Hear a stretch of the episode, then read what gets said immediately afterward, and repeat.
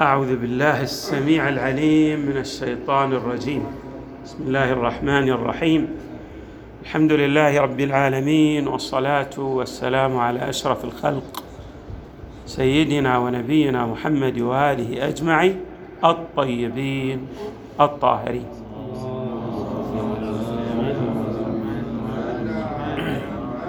من المقاطع التي نقرأها في زيارات أئمتنا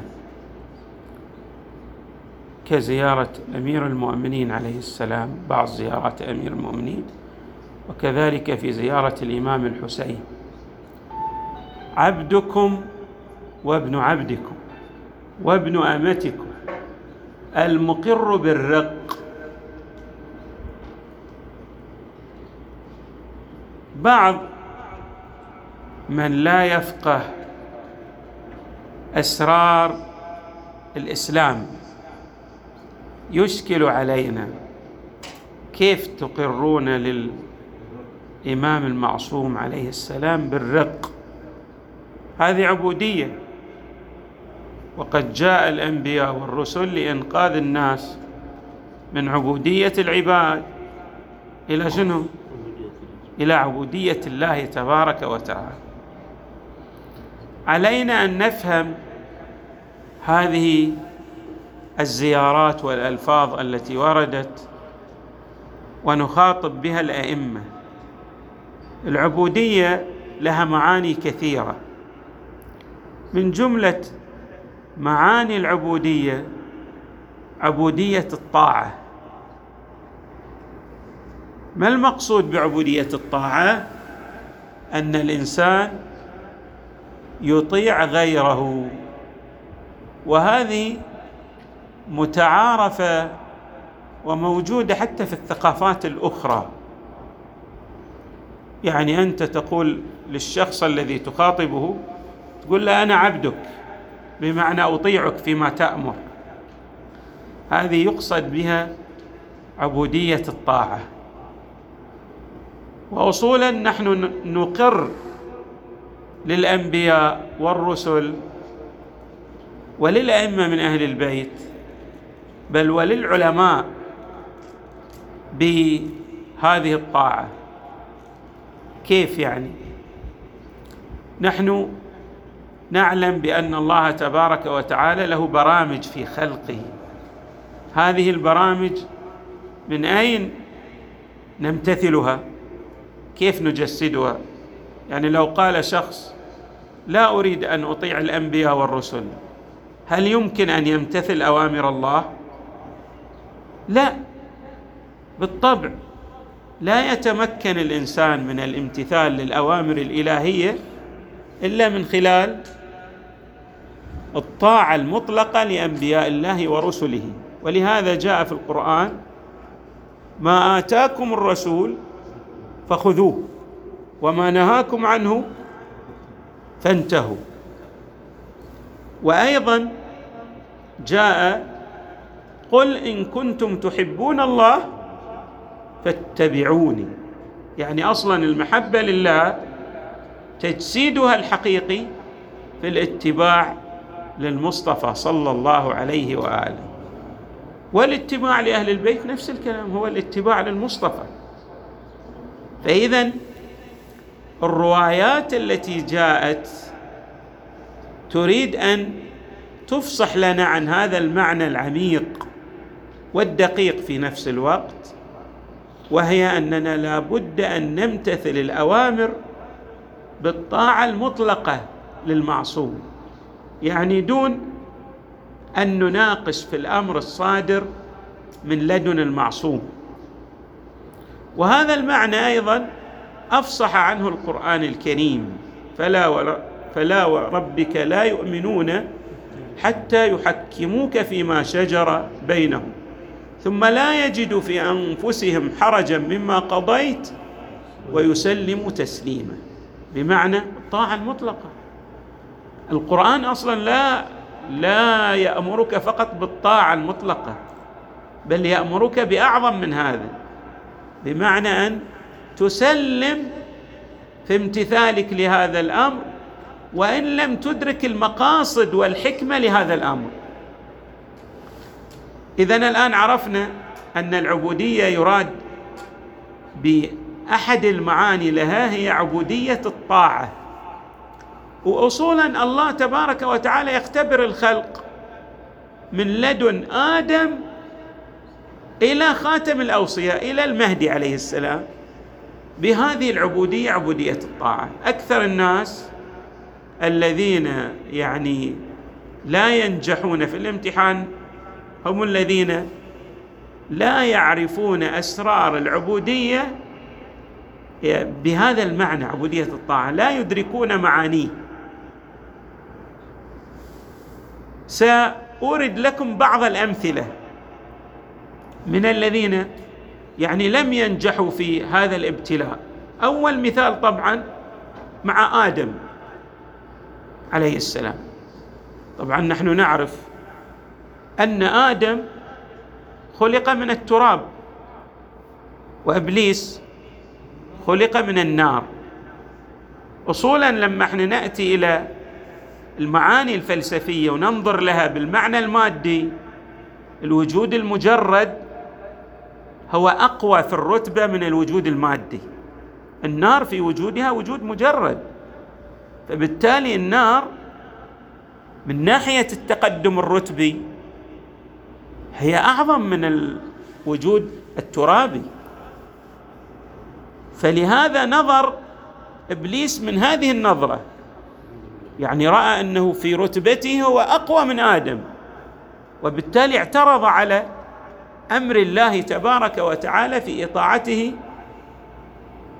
بالسجود لآدم.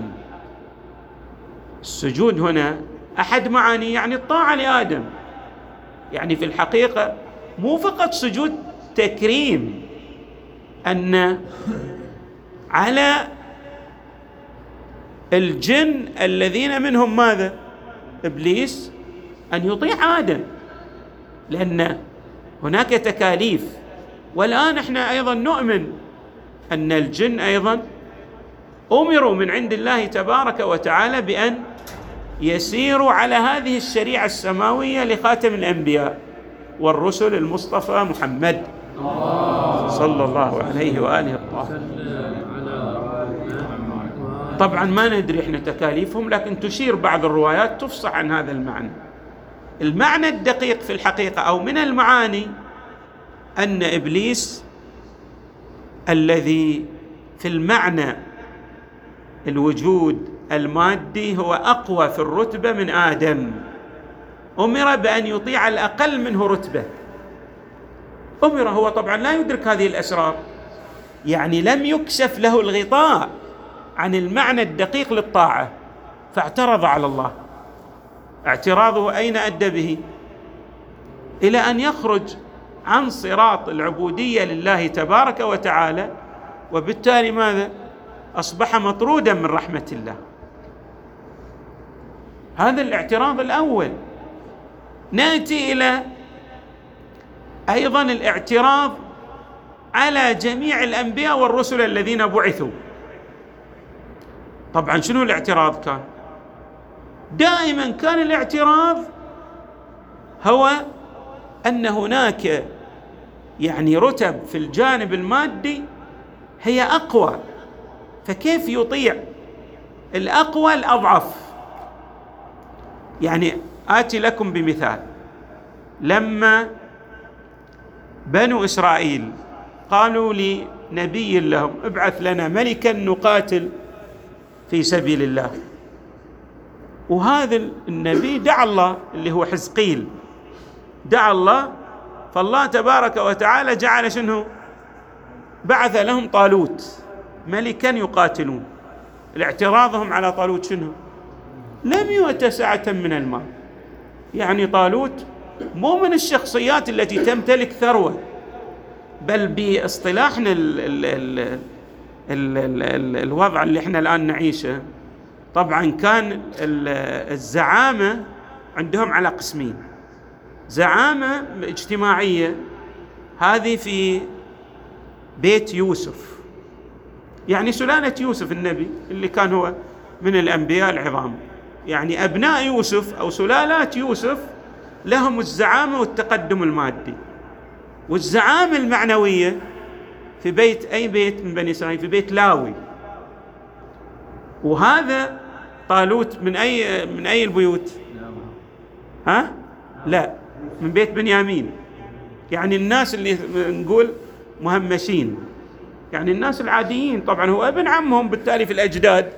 بس ما له ما له قيمة من ناحية النظر. مثل الآن مثلا لما ننظر بعض القبائل مثلا في الأحساء هذه القبيلة ابن عم القبيلة ولو مثلا قبل 500 سنة معروف يعني في النسب. لكن ذي القبيلة مثلا فيها وجاهة فيها علماء فيها شخصيات كبار. وذيك القبيلة الأخرى مثلا قبيلة عادية. فلما يخرج مثلا شخصية بارزة من تلك القبيلة لا ينظر إليه. يعني يقول شنو؟ كيف نطيعه؟ إيش قيمته هذا الاختبار دائما في هذا المجال. اختبار يأتي في هذا المجال. لذلك ما يعني الكثير من بني إسرائيل على حد تعبيرنا رسبوا في الامتحان. لأنهم لا ماذا؟ لم يستطيعوا يعني النفوس لا تقبل أن تطيع طالوت. لأن طالوت شنو؟ مثل ما نقول لا من أبناء يوسف من ذرية يوسف الشخصية العظيمة. وليس أيضا من أبناء لاوي اللي فيهم أنبياء ورسل فمنهم من يعني من الناس الأقل من الفئة يعني من ذرية بنيامين اللي هم يعني ناس أقل رتبة فلذلك ما عندهم استعداد أن يطيعوا حتى بعض الأنبياء اللي يعني لماذا يعترضون عليهم؟ يعني أنتم تشوفون في القرآن يعني يعني آه أنهم يرون الذي اتبع هذا النبي ماذا؟ الناس الأقل رتبة اللي يعبرون عنهم بالاراذل أراذل الناس. يعني الناس اللي باصطلاحنا ما لهم قيمة اجتماعية. فكيف مثلا إحنا نتبعك واتبعك الارذلون مثلا؟ هذا أيضا يؤثر على على شخصياتنا ومقاماتنا ووجهاتنا. في مسألة من هذا القبيل. أيضا خلنا من المسألة. طيب في واحد عالم.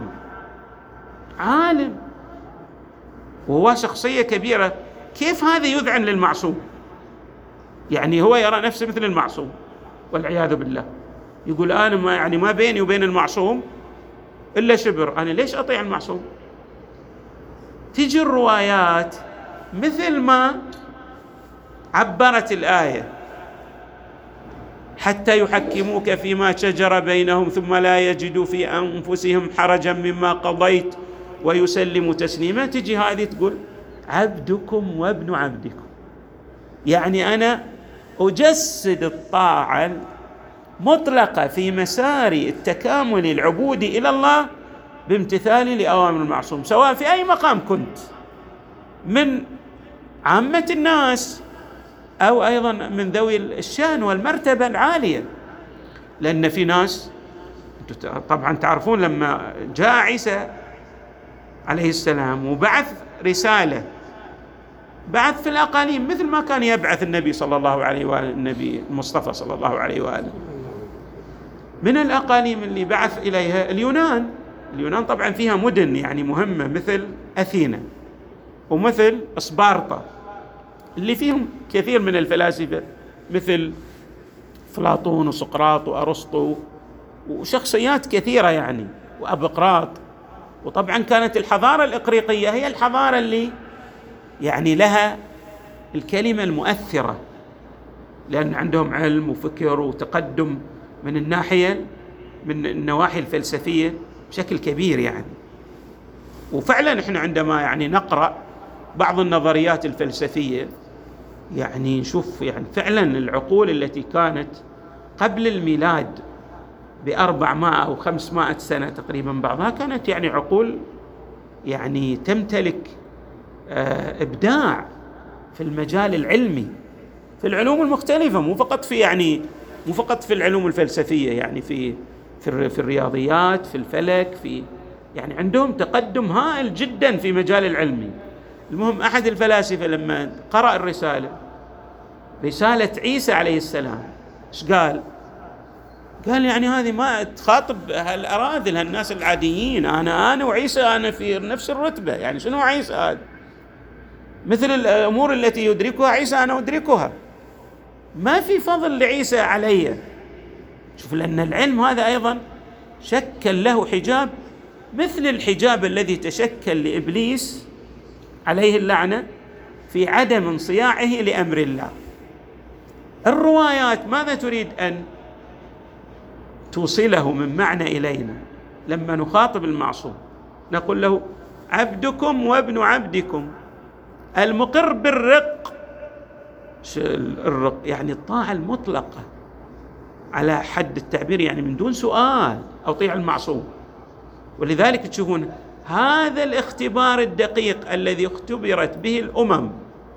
وإحنا أيضا نختبر به حتى لو خرج المهدي نفس الاختبار. يعني راح شخصيات كبيرة حتى في الروايات عندنا من العلماء. لأنه يقول أنا أشوف روحي يعني إني ما بيني وبين يعني فهم المهدي فارق. أنا أفهم مثل ما يفهم المهدي. فلماذا أطيعه في أمور لا أدركها؟ وتشوفون هذا المسائل حتى النبي حتى بعض الصحابة أشكلوا على النبي صلى الله عليه وسلم. قال يا رسول الله هذه الأمور اللي اتخذتها إحنا ما تتناسب مع يعني معانا ولا مع شخصياتنا ولا بل توجب الذل والهوان لنا. اعتراضا على النبي صلى الله عليه وسلم وأيضا هذا الاعتراض جاء على أمير المؤمنين وجاء على الحسن وجاء على الحسين. فلما أنت تجي تزور المعصوم يعني كأنك تزيل هذا القتام والركام وتزيل هذا الغبار من على صفحة ملكوت نفسك القدسية الجانب القدسي في شخصيتك. تقول لا أنا يعني ما عندي هالاعتراض الذي اعترض به. أولئك الناس الذين لا يفهمون البرامج الإلهية وأن هذه البر يعني لا اصير مثلا كبني إسرائيل أنظر فقط في الناحية المادية. وهناك من ينظر أيضا إلى هذا إلى هذا اليوم إلى هذا اليوم. يعني لما يخرج المهدي راح نبتلى بابتلاء كبير لأن عندنا شخصيات. تصير يعني بعض الناس يرى أنه شنو الميزة للمهدي؟ على هذه الشخصيات طيب صح المهدي هو ابن الأئمة أيضا هذا بعضهم قد يكون من أبناء الأئمة يعني من السادة الشخصيات والمهدي عنده علم ذلي أيضا عندهم علم شنو يعني المبرر إحنا نطيع المهدي ويعني نقدم له المال والولد وجميع الأمور بينما هذا أيضا شخصية أخرى يقول لنا لا تطيعوا المهدي. أجيب لكم مثال وراح تحصل فتن في هذا القضية يعني لا تتصورون إن القضية سهلة. يعني تحصل ملابسات كبيرة لأن هذه إذا الإنسان ما عنده هذا المعنى الدقيق الذي أشارت إليه الروايات اللي يعني يمثل الطاعة المطلقة ما راح ينجح في اتباعه لبرامج الأنبياء والرسل بشكل عام وأيضا ما راح ينجح في اتباعه للإمام المهدي. وهذا طبعا يتوقف عليه يعني الفهم الدقيق لمعنى التواضع. الفهم الدقيق لأي معنى؟ التواضع يعني إن الإنسان يزيل الكبرياء بشكل عام من ذاته بحيث يمحو وجود الأنا من ذاته. لا يرى لنفسه وجودا لا يرى إلا الله تبارك وتعالى. يعني يرى أن الهيمنة والملك والجبروت والكبرياء لله ليس لنفسه. فإذا زال هذا يصبح عبدا لله وعنده استعداد إنه يعني يطيع طالوت. عنده معنى لأن طالوت يمثل أمر الله تبارك وتعالى. عنده استعداد أن يطيع الحسين عنده استعداد أن يطيع. ولذلك يعني شوفوا ناس جاوا لأمير المؤمنين. ما أنا ما أريد أجيب الأسماء يعني لأن هناك اناس يتحسسون. قال له أتظن يا علي أني أرى أن فلانا وفلانا على خطأ وأتبعك. يعني ذني مثلك في الرتبة يا علي. وين يصيرون مثل علي. علي قال جاء فيه علي مع الحق والحق مع علي يدور معه حيثما دار. ما يصير ذني مثل علي. علي يجسد أوامر النبي. علي هو نفس النبي في القرآن الكريم. في يعني آه، أشياء تفصح عن فوارق جوهرية لكن الناس لا ينظرون بالمنظار المادي. يشوفون ذلك يعني علي صحابي وبالتالي ذلك أيضا صحابة. علي له مواقف خدمت الإسلام وذلك أيضا لهم مواقف خدمت الإسلام. يعني بعضهم حتى علي. أقر بأنهم خدموا الإسلام. بعضهم لما قتل رفع علي عليه السلام سيفه وقال سيف طالما جرى جلى الكرب عن وجه رسول الله. أيضا لهم خدمات. فذلي يقول له يعني ذلي مثلك يا علي. فشلون إنه يعني؟ قال الإمام شوفوا رد رد جميل ورائع ودقيق جدا. قال له مهلا. أخذتني بالرجال. أنت يعني تشوف شخصية كبيرة ويعني تدور في فلك كبر وحجم هالشخصية قال الإمام أعطاه قاعدة من أجمل وأروع القواعد في معرفة اتباع الحق. قال له اعرف الحق تعرف أهله. اعرف الحق تعرف أهله. إحنا الآن مثلا نعرف أن الحق ماذا؟ فيكم وبكم ومنكم وإليكم وأنتم معدنه ومأواه ومنتهاه. ذكر الحق في الزيارة الجامعة. فإذا لما واحد يثير علينا شبهة. نعرف أن هذه الشبهة في مقابل بديهة كما يعبر العلماء. لا قيمة لها أصلا. غاية الأمر أن نحن نحتاج مثلا نتعرف على الردود لهذه الشبهة. بس نعرف أن هذه الشبهة لا قيمة لها من ناحية الواقع. لأن عندنا شو نسمي؟ إيمان مسبق يدفع كل هذه الترهات. إذا علينا في مثل هذه الموارد أن نتعلم بعض الدروس الجميلة التي جاءت وهي مقاطع من الزيارات. مثل هذا المقطع الذي قلت ورد في أكثر من زيارة لأئمة أهل البيت عليهم السلام. عبدكم وابن عبدكم وابن أمتكم المقر بالرق. أنا جبت معنى فقط. طبعا له معاني دقيقة جدا. وبعضها يعني عرفاني ويحتاج إلى مقدمات فلسفية. الإنسان إذا استوعبها يعرف يعني عمق اللوازم الأخرى المترتبة عليه ولكنني ذكرت أحد المعاني الدقيقة التي أشارت إليها؟ الروايات. نسأل الله تبارك وتعالى أن يجعلنا مع محمد وآله البررة الميامين في الدنيا والآخرة. وصلى الله وسلم وزاد وبارك على سيدنا ونبينا محمد وآله أجمعين الطيبين الطاهرين.